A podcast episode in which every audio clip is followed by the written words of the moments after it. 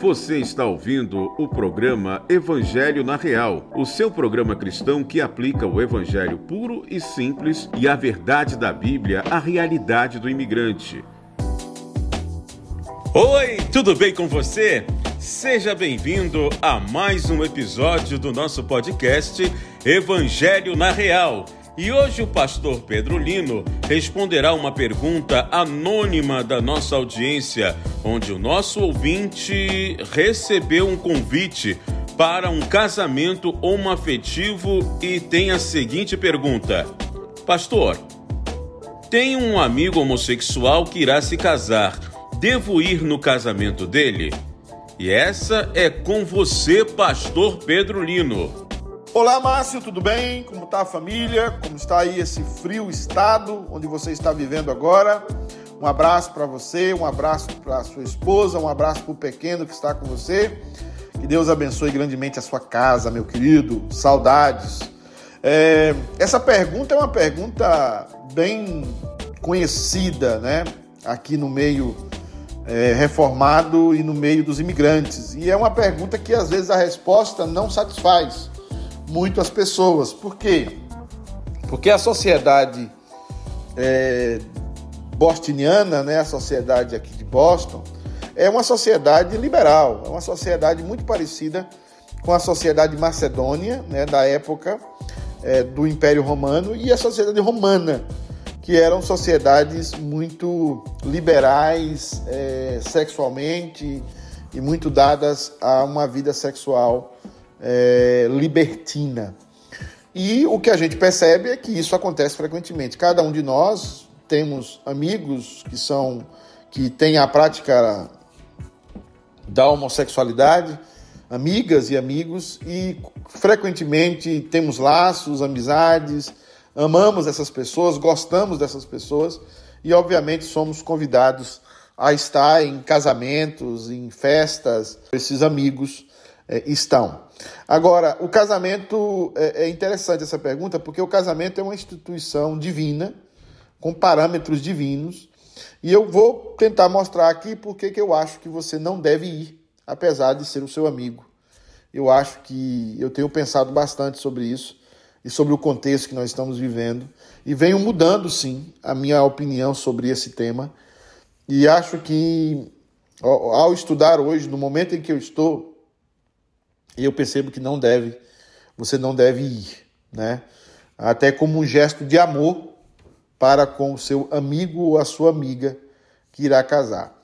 É, o, em primeiro lugar, o casamento é, homossexual, ele não é um casamento, então, conforme diz a Bíblia.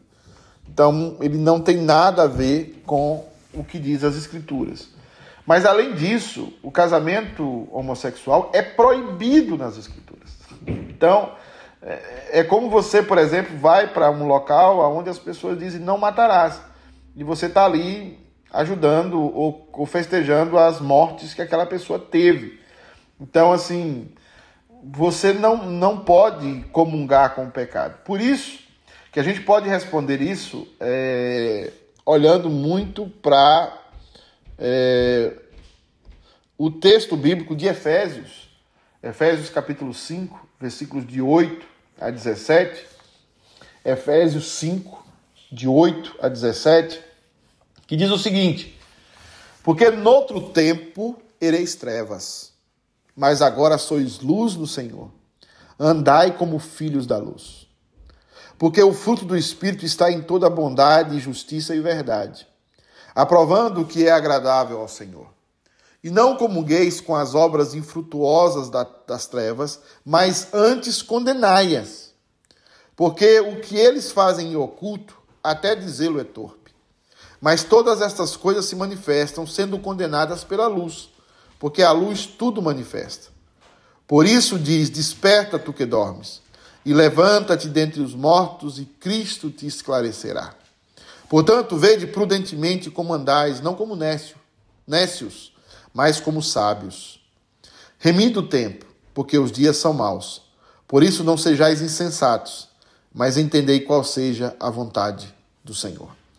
Esse é um texto de Paulo à igreja de Éfeso, um, contexto onde existia um templo da deusa Diana, um contexto em que a igreja tinha muito sincretismo com a sociedade de Éfeso, é, uma, uma, uma sociedade contaminada por doutrina de demônios, uma sociedade contaminada é, por é, odiar o casamento, a estrutura bíblica do casamento. É aqui em Éfeso que Paulo vai falar sobre os deveres do homem, da mulher e dos filhos. E é por isso que é muito importante a gente olhar para esse texto, essa ordem de Paulo, para esse momento. Se você é convidado para um casamento de um amigo seu que é que tem a prática homossexual, é muito importante, é muito importante que você observe esse texto. O texto fala que você antes era trevas, ou era treva, mas agora você é luz. Agora você deve andar como filho da luz. E agora você deve aprovar o que é agradável a Deus. Você não deve aprovar aquilo que desagrada a Deus. E a grande pergunta é: o casamento de pessoas do mesmo sexo agrada ao Deus da Bíblia? O casamento de pessoas do mesmo sexo agrada ao Senhor? Porque aqui o que está acontecendo? Você vai agradar um amigo, você vai agradar uma amiga, mas você não vai agradar a Deus. E o texto está dizendo que você deve aprovar as coisas que são agradáveis a Deus. E não deve pactuar com as obras infrutuosas das trevas. Você não deve pactuar, você não deve, de, com o seu comportamento, aprovar estas obras. Mas antes você deve condená-las. Então, o casamento de pessoas do mesmo sexo, ela é condenada pela Bíblia. E se é condenado pela Bíblia, você também deve condená-lo.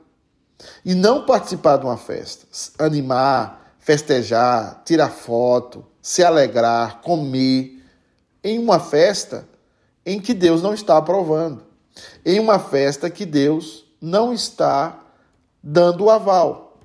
E o texto bíblico diz ainda porque até o que eles fazem em oculto, dizer essas coisas, já é um problema. Até isso é torpe. Então, ele está chamando para você exaltar as obras da luz, as obras que podem ser ditas diante de todos. E ele está dizendo que pessoas que aprovam essas obras, que comungam com essas más obras, elas estão dormindo, elas estão no estado, talvez aquele estado de Apocalipse que diz o estado morno na fé. E ele diz: Desperta, ó tu que dormes, levanta-te dentre os mortos, e Cristo te iluminará. Que devemos andar nessa vida como prudentes e não como nécios, como sábios. Devemos remir o tempo e parar de comungar dessas coisas para agradar amigos, para não perder, às vezes até trabalho para não perder aquilo que a gente pensa que é o sustento da nossa vida. Nós devemos condenar estas obras. Nós devemos, com todo amor, com toda sabedoria, sem se sentir superior a ninguém, porque não somos superior a ninguém. Não somos superiores a ninguém nem a nada. Mas nós devemos declarar aquilo que a Escritura declara. Então, se você me pergunta, devo ir para um casamento entre homossexuais? Não, você não deve ir você não deve ir porque você é cristão. E você, além de não ir, deve explicar para os seus amigos por que você não vai. E aí, glorificar o nome de Cristo e pregar o Evangelho para eles. Pedro Lino, aqui no Evangelho na Real. Deus abençoe sua vida. Tenha uma linda semana. Tchau. É isso aí. Queremos agradecer a audiência até aqui. Se você gostou deste programa, não deixe de compartilhar no seu WhatsApp e redes sociais para que mais pessoas também possam aprender da simplicidade da palavra de Deus. Obrigado por nos ouvir até aqui e até o próximo episódio. Lembrando que você também pode fazer a sua pergunta. Envie-nos um e-mail para a nossa produção com o seu primeiro nome, cidade de onde está falando e pergunte para utv@ctkunited.com.br Toda semana estaremos aqui para apresentar o Evangelho de Jesus Cristo aplicado à vida cotidiana, com base na teologia reformada.